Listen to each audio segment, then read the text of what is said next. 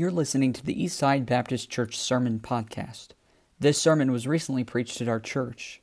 We want to encourage you to visit our website at eastsidesf.com. Now, enjoy today's sermon.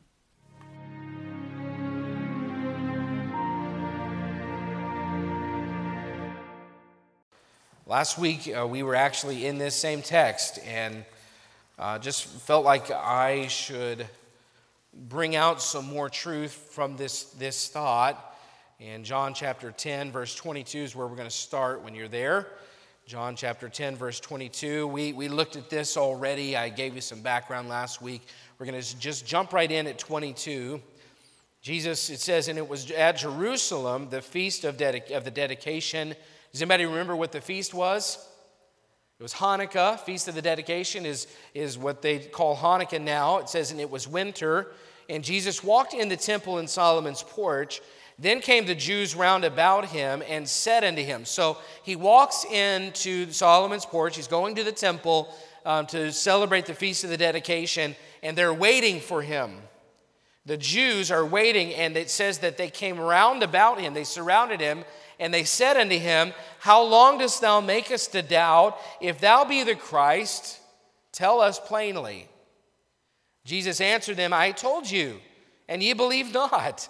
The works that I do in my Father's name, they bear witness of me. He said, Just look at the works.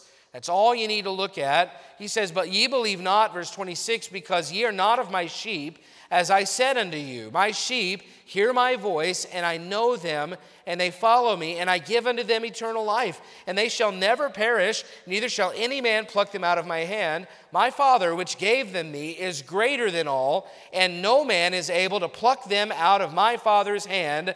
Amen.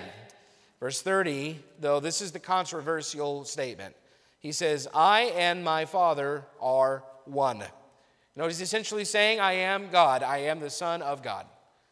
Then the Jews took up stones again to stone him. Jesus answered them, Many good works have I showed you from my Father. For which of those works do ye stone me?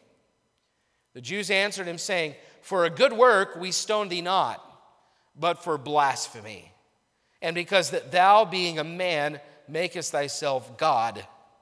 Jesus answered them, and, and then he goes on. I'm not going to read the rest of it. That's really where I need to stop tonight. You know, here's Jesus. He says, All my works are all the evidence you need. Just look at what I've done if you want to know if I'm God. You don't want to believe it, really. But then he very plainly says there in verse 30, I and my Father are one. And they did not like that answer. They said, Tell us plainly, but they didn't want to hear the answer. And right there in the temple, during the feast of the dedication, they pick up stones to kill him. And it's amazing when you have a spirit of spiritual entitlement, what you will find yourself doing. Because they were okay with his good works, but they were not okay with submitting to him as their king. And like I said last week, they were okay with the benefits, but they did not want to submit to the demands. They were okay with the good things, but they didn't want to submit to the demands that he was making. And I call this a pretty heavy case of spiritual entitlement. And we'll look at that more as we go. Let's pray. Father, thank you for this, this opportunity to open your word together. And God, I, I think about families in the room that have needs and individuals who, who may need something special tonight. And, and it's hard to, to know when you open God's word what it is that you can you know, you really can't meet every need, but I am thankful that we have the Holy Spirit and that He can take the, some truth in this and apply it exactly to our situations. Lord, I pray tonight that you'd help us to do some evaluations of ourselves and make sure that we don't have a spirit of spiritual entitlement. God, help us to be willing to submit to the demands if we want the benefits. God, I pray that you'd help us, Lord, open our eyes and our hearts. Pray that you'd speak through your word to our hearts. God, help us to be changed and respond accordingly. In Jesus' name, amen. Thank you. You may be seated. They pick up stones to kill Jesus Christ. And they were upset. The Jews were upset because they thought Messiah would come as a warrior. They thought he would stand on the mountain and declare war on Rome, but, they, but instead he came telling them that they're hypocrites.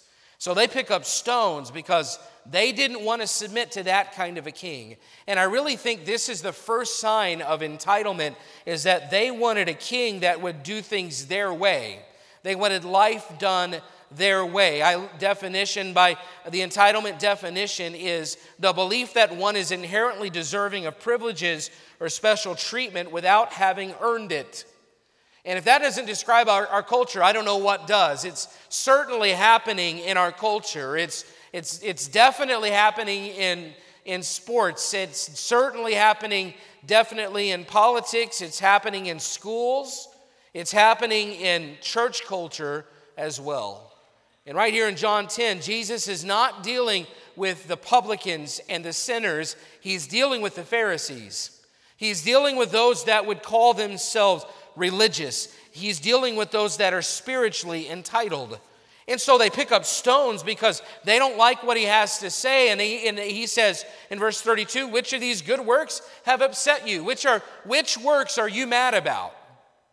What, good things that I've been doing? Who did I heal that you didn't want me to heal? That's essentially what he's saying. And I said it last week that if Jesus Christ had done things the way they wanted, they would have had no problem with his claim to be God. If he had come with a sword in his hand, they would have said, okay, then we believe you're God. No, but they had an expectation that he didn't meet, and because of that, they wanted to stone him. And they, so he says, Well, which of the good works that I've, that I've performed are, are what, what's making you upset? And they respond and in verse 32 or 33 and said, No, for a good work we stone thee not. It's not because of the good things that you're doing. Eh, it's, that's not it. It's not the works we're upset about. It's because you blasphemed and you claimed that you're God. No, listen, what they're doing is they're not rejecting everything about Jesus. This is the ultimate entitlement mentality. They were okay with the parts that Jesus brought that benefited their lives. They were okay that he would come and do something good for them. They were okay with the, the certain areas that benefited them. They were fine with the miracles. Uh, they didn't mind the works. They, they probably had loved ones who had been healed. They were happy with the benefits. They just didn't like the demands. Christ, so what are Christ's demands? What did he come demanding? Well, he came demanding an internal relationship instead of external religion. And you would think they'd be happy with that because, in the end, that would change the, the satisfaction they have in following God, and that it wouldn't just be external, that it's internal, that it's real. But they didn't like that demand. What, was, uh, what were Christ's demands? Well, he came teaching submission to others instead of personal domination, which the Pharisees were very used to domination. They were used to being first. They were used to being the most heard. They were used to being in charge of other people. And Jesus Christ said, No, he came, and if you read the Sermon on the Mount, he came preaching submission, humility. What, what did he demand? Well, he came preaching and teaching love instead of a culture of fear. He came teaching humility instead of religious pride. And I mean, all of these things sound great, but they didn't like it. Yeah, see, it all flew in the face of everything that they believed and taught and demanded of the people. They didn't want to change. So when he made demands, they picked up stones. But when he was healing their friends, when he was healing maybe their loved ones, when, when one of their, their brothers or their father or, or someone that, was that, that, that they loved and that they knew, when they were reaping the benefit, they were probably just fine with that. They were okay with the benefits, they just didn't want to submit to the demands. And I read a story just this week about a man in uh, Ireland, and, and, and he's calling for social reform so that he can receive benefits from the death of his, his longtime live in girlfriend. This guy's name, his man's name is John O'Meara, and, and he lived with his partner Michelle for years uh, without getting married, long term. They didn't say in the article how many years. So when Michelle contracted COVID 19 in December of 2020, and she passed away in January of this year, he sought a widow's pension from her death. But because they'd never been married, he wasn't eligible for the pension. So the Department of Social Protection is going to bat for him, and, and they're trying now to, and they, they state this, They're trying to redefine what constitutes a traditional family unit so that people like John can receive these kinds of benefits. The problem is living together without being married is not marriage. See, labor leader Alan Kelly, um, he, he said in defense of Mr. O'Meara, he said, because they haven't got around to getting married, the state provides little or no support to John and his family. He's not entitled to any widow's pension. And he said, if you're a divorced couple, they're entitled to the widow's pension, but not if you just didn't get around to getting married. listen, I have sympathy for his loss. I do. I, I'm in, in no way um, being condescending or not being compassionate. I have sympathy for his loss, but this is a classic case of wanting benefits without submitting to demands. See, if Mr. O'Meara had loved Michelle biblically, he would have been willing to submit to marriage. And see, that's the demand. If you love somebody, you commit to them.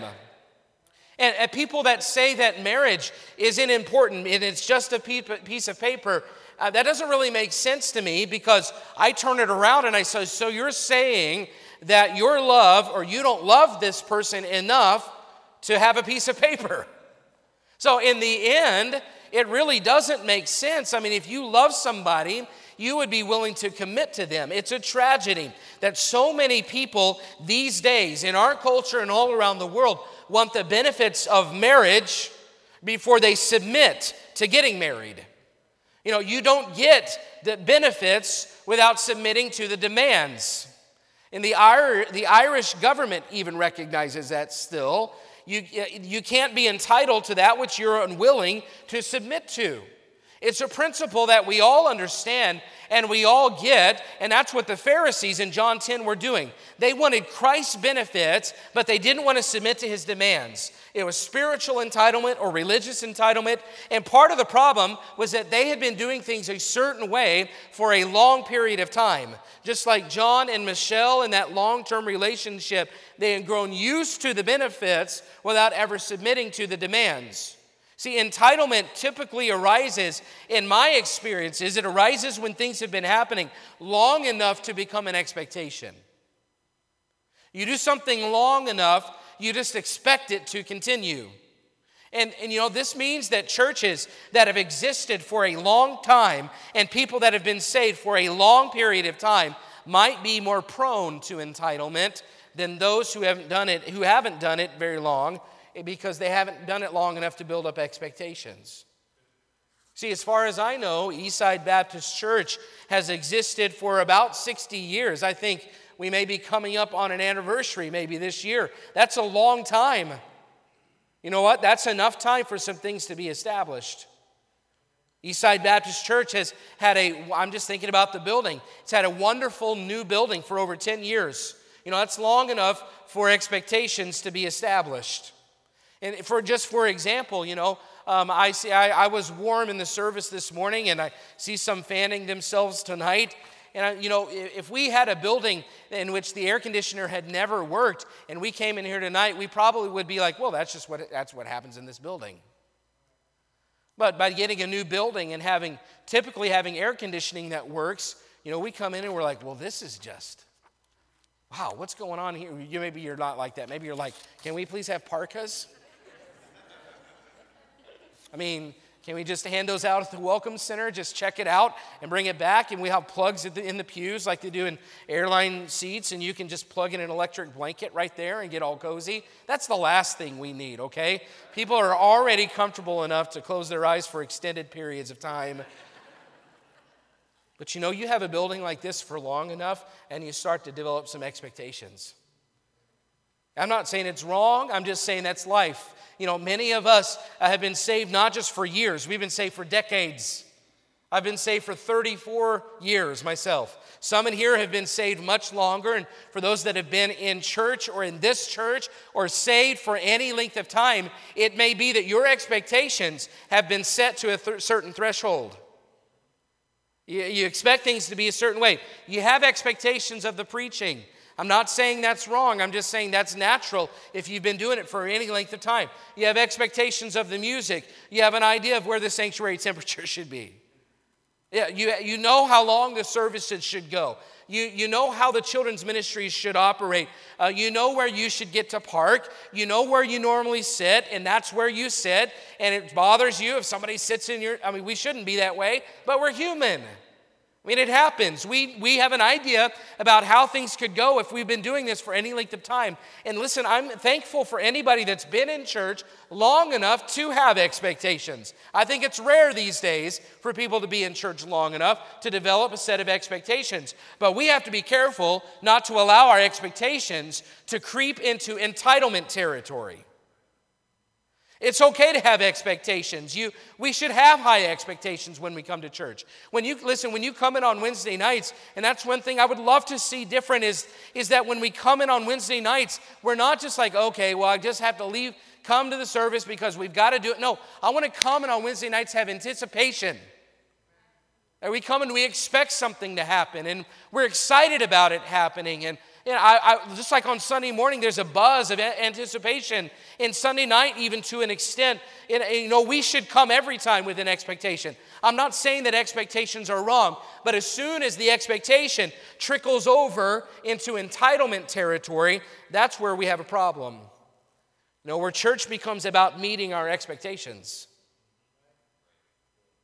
You know, involvement in a local church is not about getting your needs met.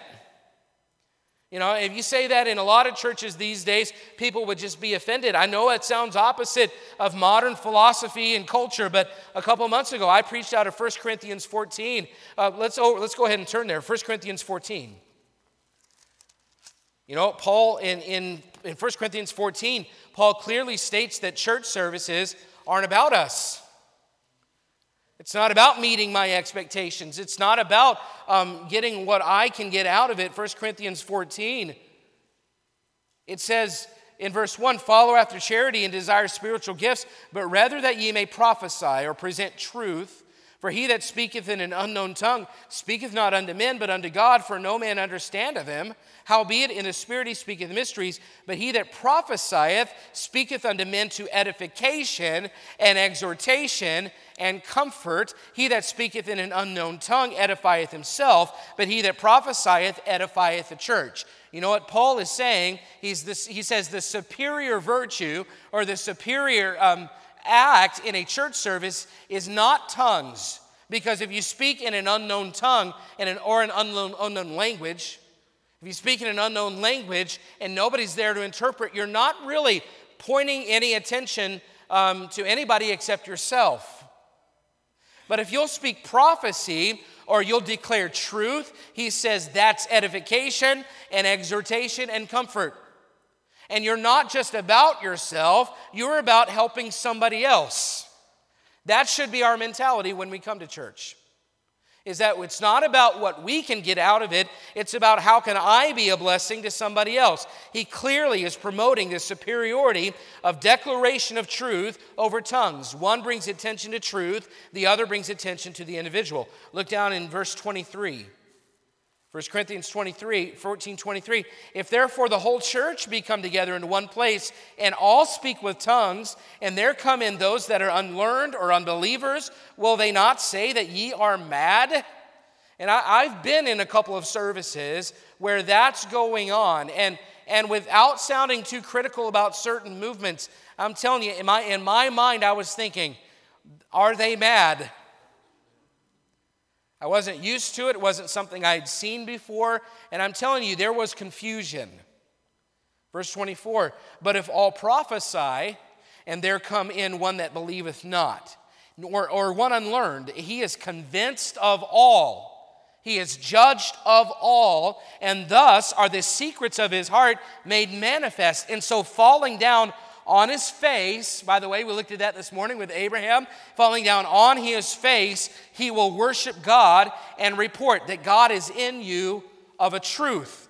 In other words, you aren't very convincing if we come in, if a guest comes in, a visitor, somebody unlearned, and we're all speaking in tongues, or we're all doing things that are drawing attention to ourselves, we're not convincing him of anything. But if we all come with the mentality that I will do whatever I can to edify somebody else, in other words, not make it about myself, but make it about somebody else, then he is convinced The Bible says he's convinced that God is in us of a truth, and he will fall down his fa- on his face and worship God because he knows that God is in you of a truth. That's the difference in mentalities. One is not very convincing. When we come together as a church body and we make it all about ourselves, that's not convincing to any guests. But if we come in and I'm all about service, in other words, and folks, this looks a lot of different ways. I, I don't want to get into that message again. But listen, when folks come in, and if we would stand up, out, get up out of our pew and go meet somebody we don't know, that's convincing. Because if I sit in my pew and I don't stand up and I don't reach out to somebody and I don't make them feel welcome and I'm not friendly, I'm not convincing them of anything that they couldn't get at some restaurant or some other club or anywhere else in Sioux Falls. When they come in here, they should know that we want them here, that we love them and we're excited that they're here and we're not about ourselves, we're about reaching out to them and letting them know that we love them. Just last week, we had a, a, group of people visit, and they said this church was so friendly, and I'm so, we're so grateful for it, and it's different than some other churches we've been to. And I just say, praise the Lord. You know what? They were convinced. They left convinced. And I hope that you will see Paul's point here is that when you come in to a church service, it's not about you, it's about other people. And I'm telling you, if you will be about other people when you come into a church service at Eastside Baptist Church, God will do a work in your heart. A church with an entitlement mentality will struggle to be convincing. It's, if it's all about me, then that's not convincing. Paul was talking about entitlement. See, they wanted, when, when he's talking in 1 Corinthians 14, he's saying they want a benefit. The benefit that people that, that are speaking in tongues or making it about themselves, which, by the way, the church at Corinth was really good about making things about themselves. It was a carnal church, and it was showing up in the services. And so the benefit that they were searching for when people came in, the benefit was look at me. And you say, well, that wouldn't be a benefit to me. I don't want anybody to look at me. Okay, that's fine. But for ch- the church at Corinth, that's what they wanted. They wanted the benefit. But what Paul was saying, no, what you need to do is forget the benefit and submit to the demand. The demand is that you forget about yourself and you reach out to somebody else. The benefit, yeah, we, we all of us, we wouldn't mind being front and center. I, I mean, I wouldn't mind getting a little attention or getting a little praise or maybe a little recognition. I mean, that's natural for all of us. You say, well, not for me. I get it. Some people just don't like it. I get it. But, but listen, when you get recognized, it, it does feel pretty good. But when Paul, but Paul said that that spirit can have a place in a New Testament church. That's a benefit, sure, but what we need to do is forget the benefit and submit to the demand. The demand is that we make our, our service about other people. Listen, if I was to sum up our individual role, in a church body, in a church family, I would say this. Here's what, you, here's what should define you as a member of Eastside Baptist Church sacrificial service. Sacrificial service. That whatever it takes, when you come in, you're looking for ways to be a blessing. It's not about you. You want to do something for somebody else. Whatever way I can serve, whatever, whatever way I can, I, can, I can edify, I will sacrificially serve. Listen, folks, if church follows, if the churches follow the trend of our culture, there won't be a lot of humility and sacrifice in service left in churches. We're seeing it in the way many churches function, frankly. You know, all kinds of programs. If I was to sum up today's church cultures, I would say lots of programs, heavy on the programs, but light on the accountability. Heavy on what's offered, heavy on the programs, heavy on the things that, hey, come and you'll have this for your family and this, and it'll be convenient and come at this time. I mean, you know, this, we've got just one service a week, that's all that's, that's demanded of you, and, and they're not membership churches. Now, having people ask that now, are you a membership church? Never really had that asked before. Meaning, though, there's a lot of churches out there that say you don't have to even become a member, just come and enjoy the benefits. So there's no demands, there's no accountability. So we've got churches, modern church culture, that's heavy on the, on the benefits, but light on the demands, light on the accountability, heavy on the programs, light on accountability. One service a week you know, just, just come as you are. You have multiple service options, whatever's most convenient for you. You know, services are, um, you know, are, will cater the services to the guests. You know, in other words, and you see this all the time. You've got traditional worship and contemporary worship, pagan worship. No, no maybe not pagan worship. Secular worship. I mean, all of these different, but they, they're adjusting to what people prefer and every service is adjusted to what, what people prefer. And, and listen, I understand not, not every, not Eastside's not going to be for everybody. I get that. Um, but if we were trying, I mean, if we were holding our finger up to the wind and, and just getting a flavor, what, what is everybody like? I'm telling you, we would not be able to land anywhere.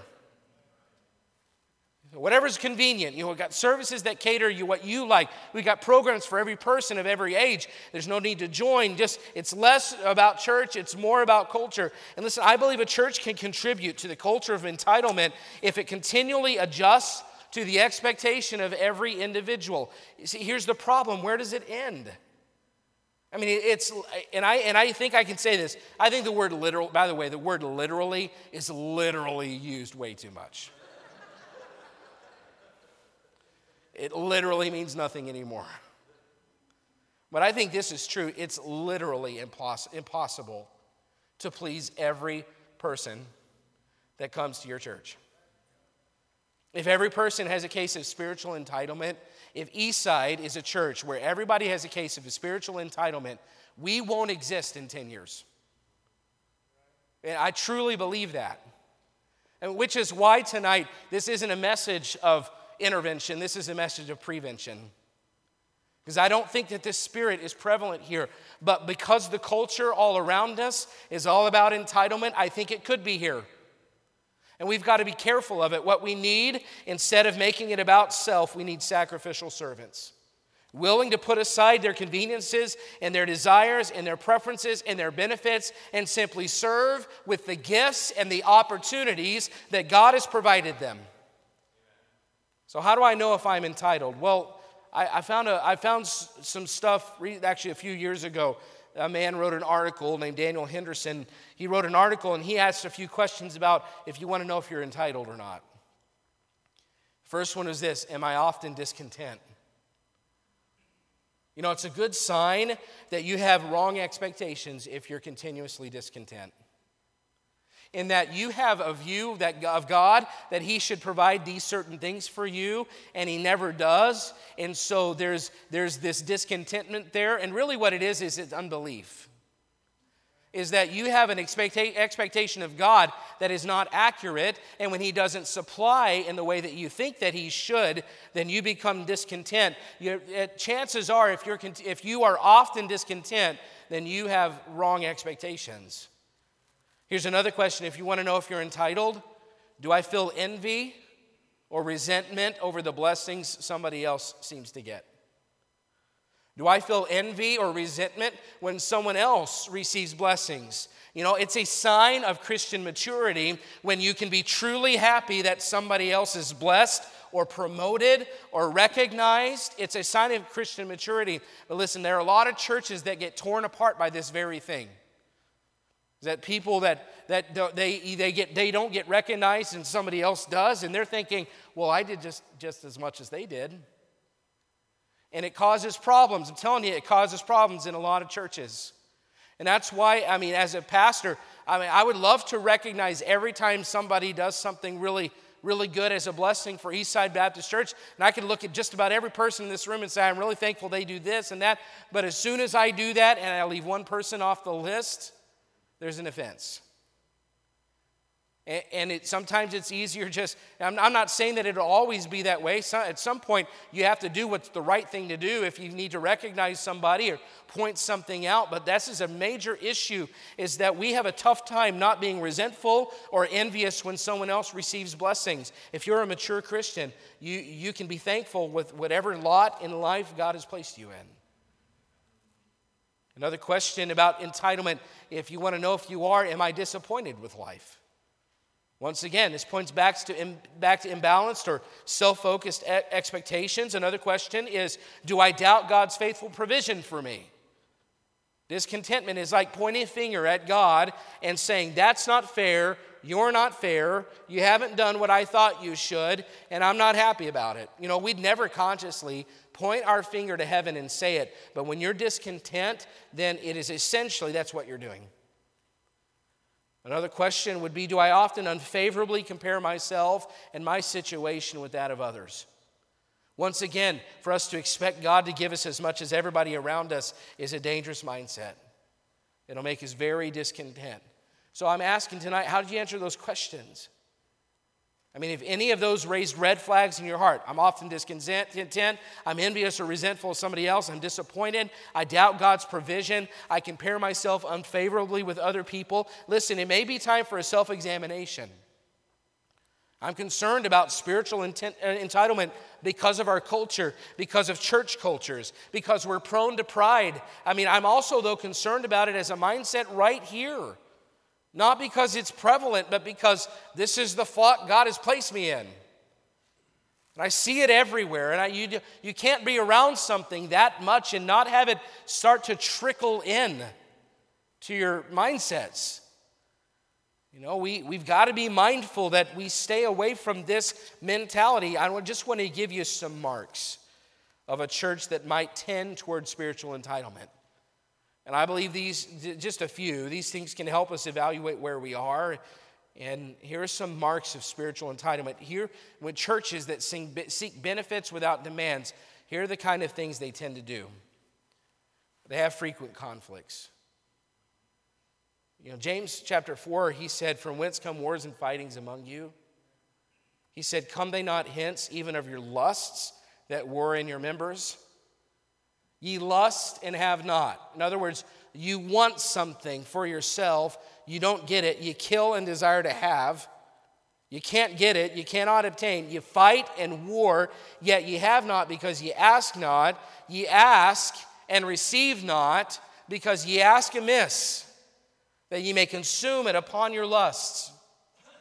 It's a big problem in, in, in, in, those people's lives, and I think it's a big problem in some churches. The infighting, the conflict, the pettiness, they were fighting. Listen, they were fighting and battling because of personal lust, because of pride. And James said, You want the benefits of answered prayer for personal gain, but you don't want to submit to the demands of humility before your brethren. In other words, God is not going to be pleased with that spirit. He's not going to answer your requests. You have not because ye ask not, because ye ask amiss that you can consume it upon your lust. Listen, you can't, you can't make demands unless, unless you're will, you can't enjoy benefits unless you're willing to submit to demands. And part of being a church family is that we submit in humility one to another. James clearly said they would have, wouldn't have benefits of God's help and grace until they submitted to the demand of Christian love. Know, it sounds like that unforgiving servant eh, who received his master's forgiveness and really was thankful for it and then went out, and those that owed him, he refused to forgive them. You know what that is? That's somebody who, who enjoys the benefits of forgiveness but won't submit to the demands of a follower of Christ to forgive others, even as God, for Christ's sake, hath forgiven you.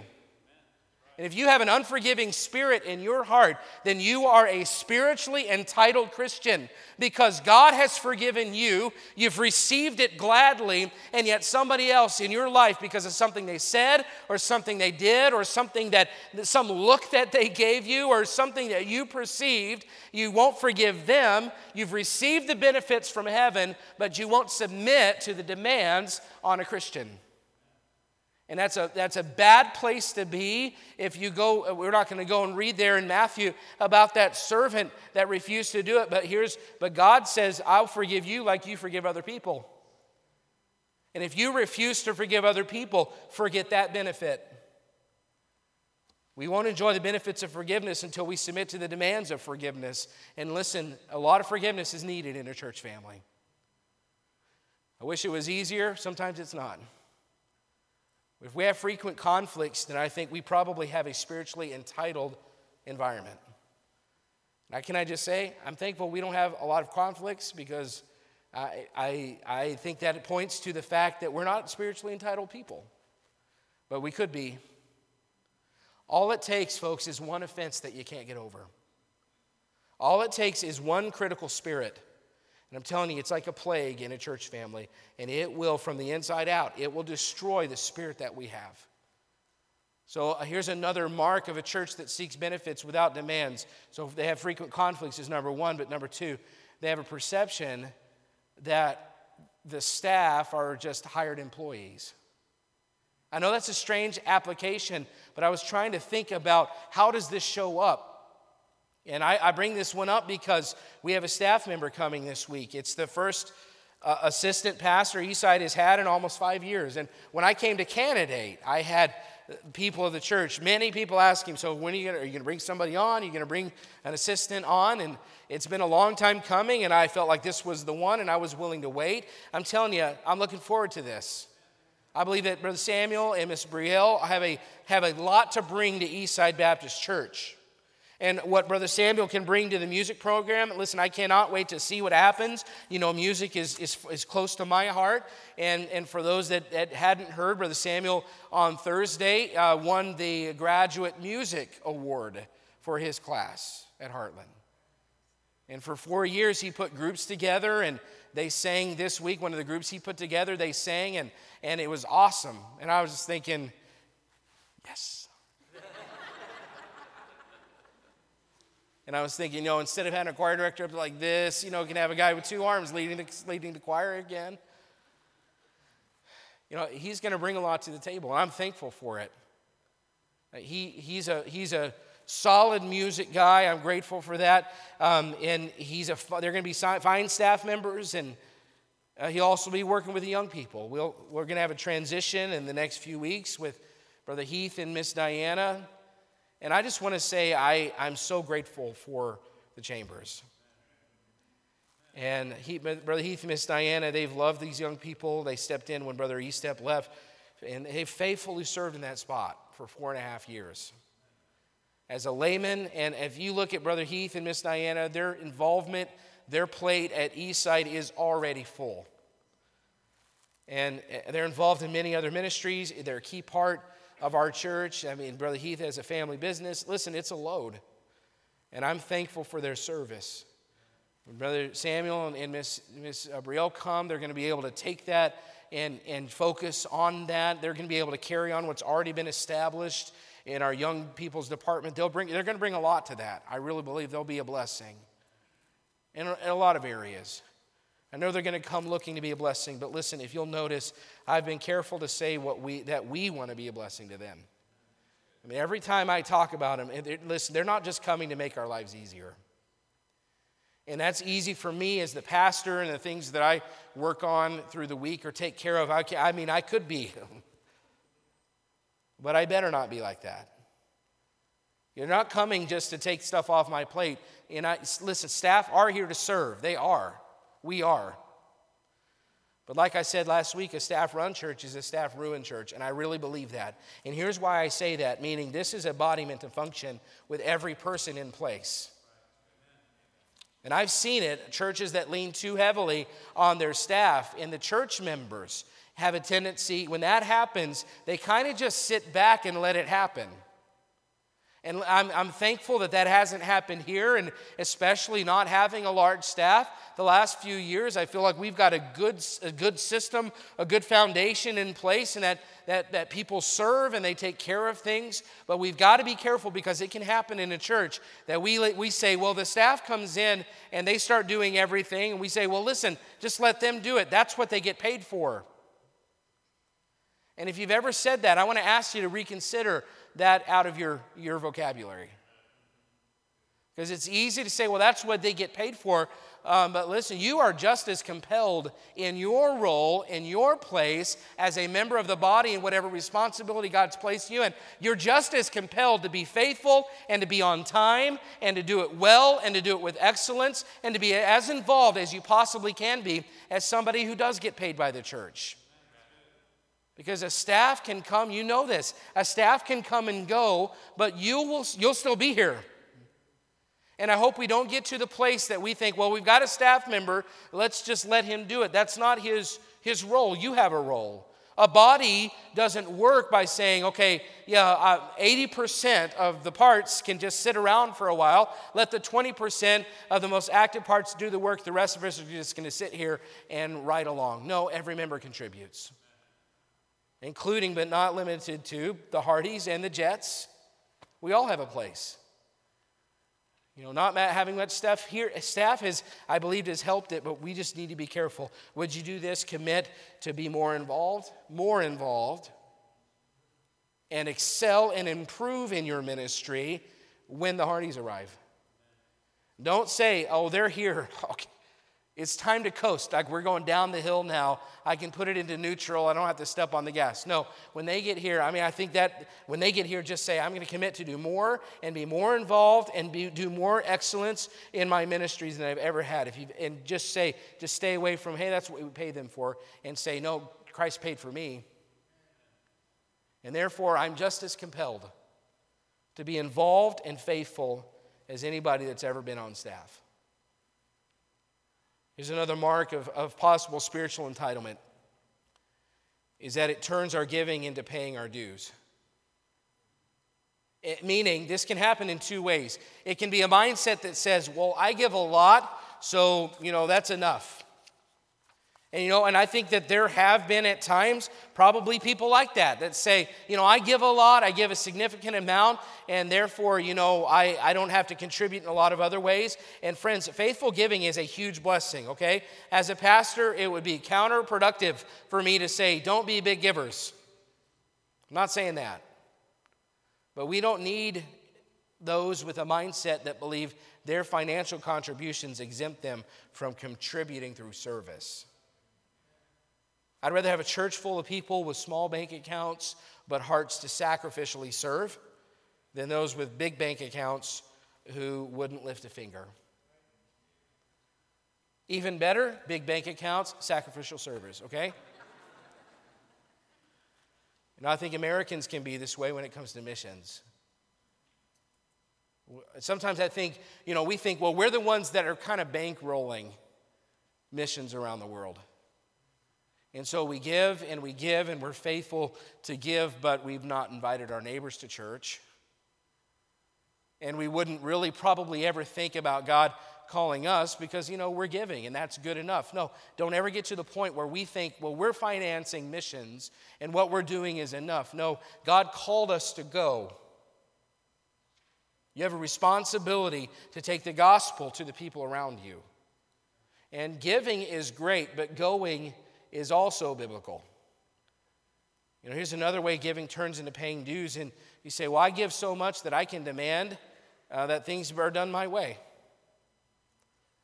If we all had that mentality, I, we would not survive as a church. Again, I'm telling you. You know, and you elect leadership to be discerning and make some decisions like that. Just trust the, that the Lord leads the leadership.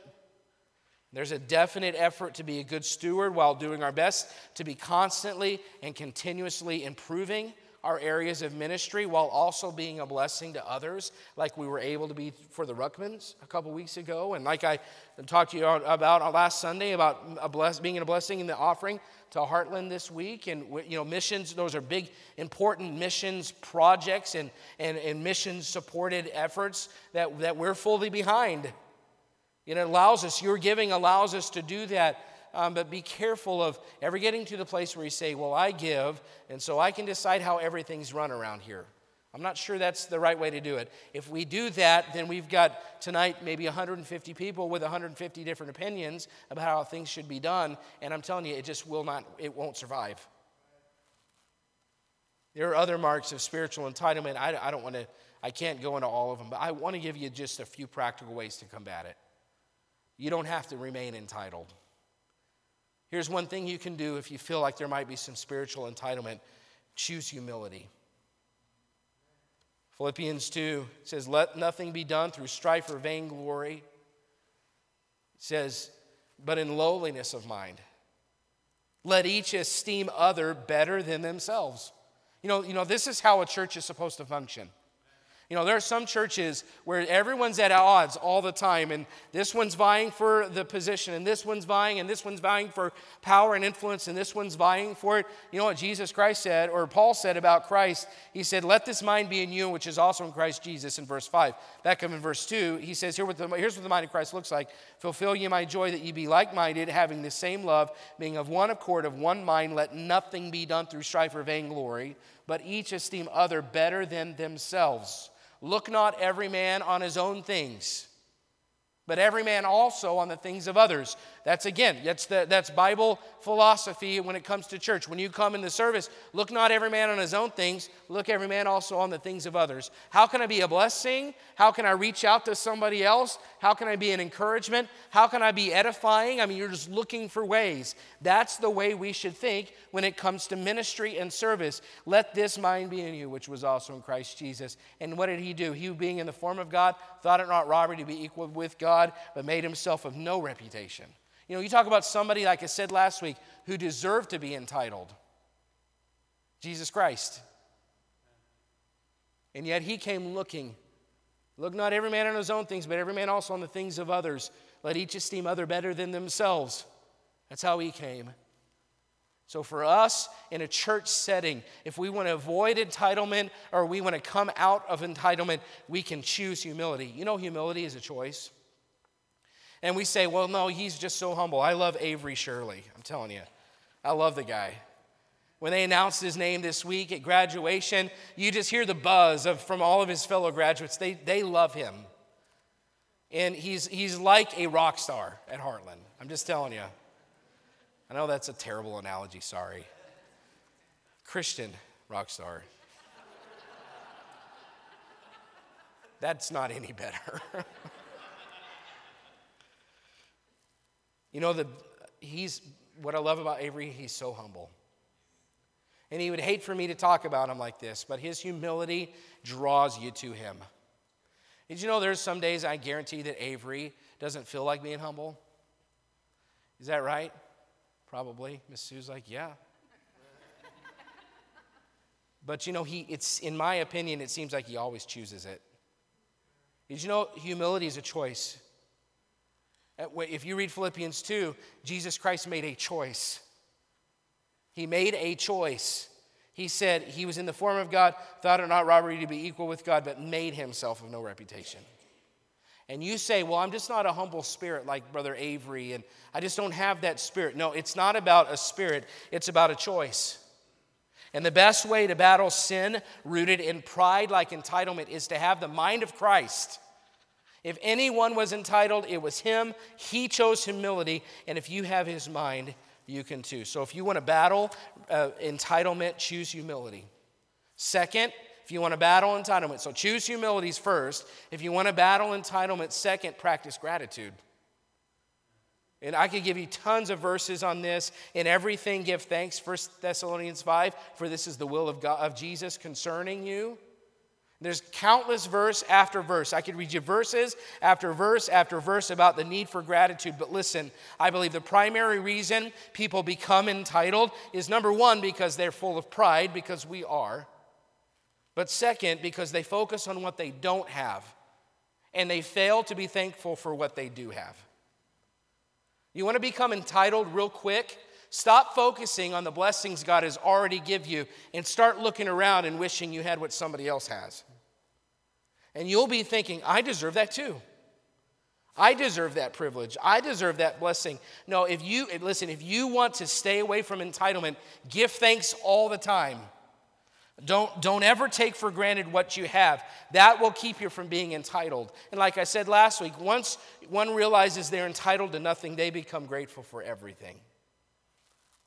So practice gratitude. First is choose humility. Second, practice gratitude. 1 Thessalonians 5:18. Third, if you want to avoid the entitlement mentality, get busy. Just get busy.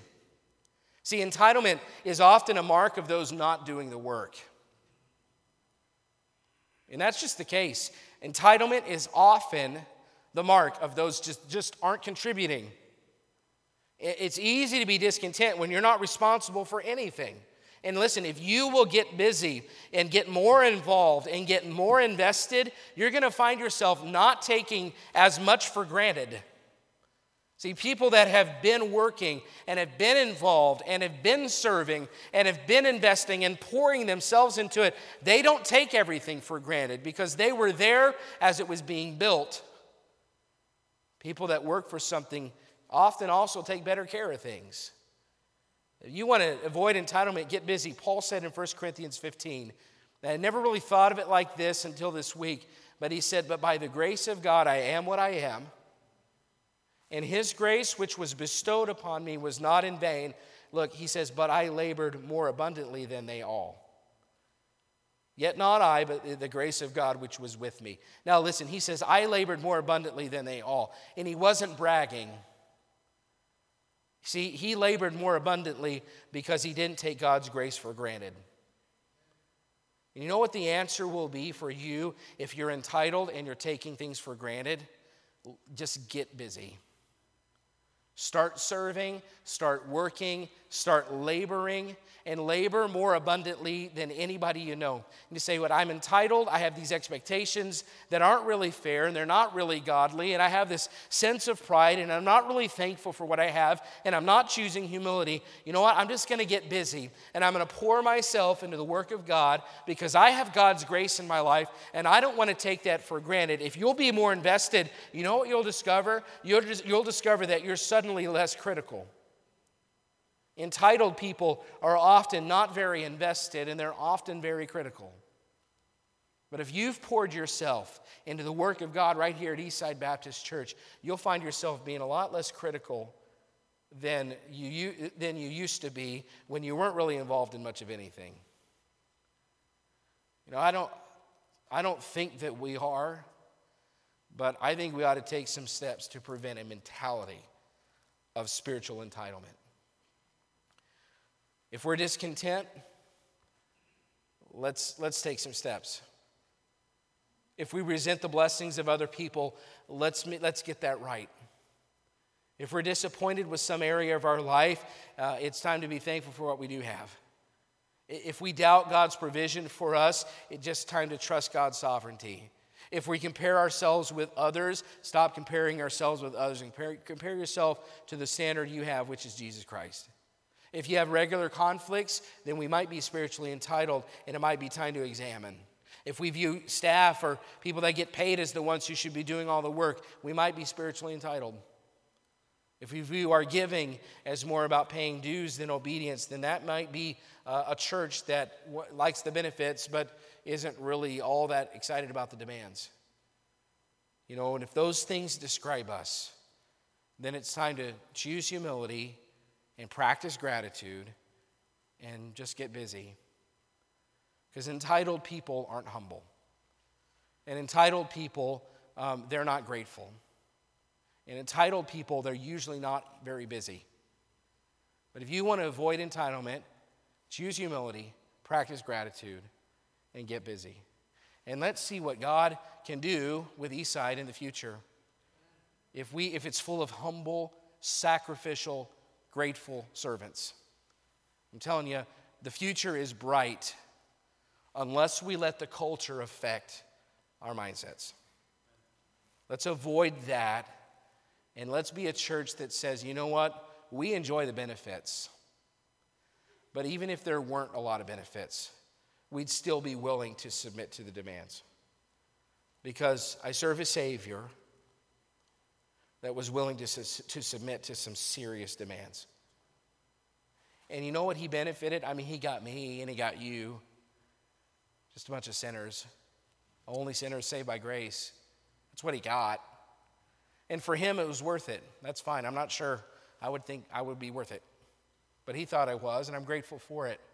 And if my Savior would be willing to submit to those kind of demands for this benefit, then all those spiritual benefits that he offers, Boy, it should be really not much for, at all for me to submit to whatever demands are required of me. I don't want to be spiritually entitled. I don't think that you do either. Let's take some steps to avoid it tonight. Let's stand together. Every head bowed, every eye closed. and if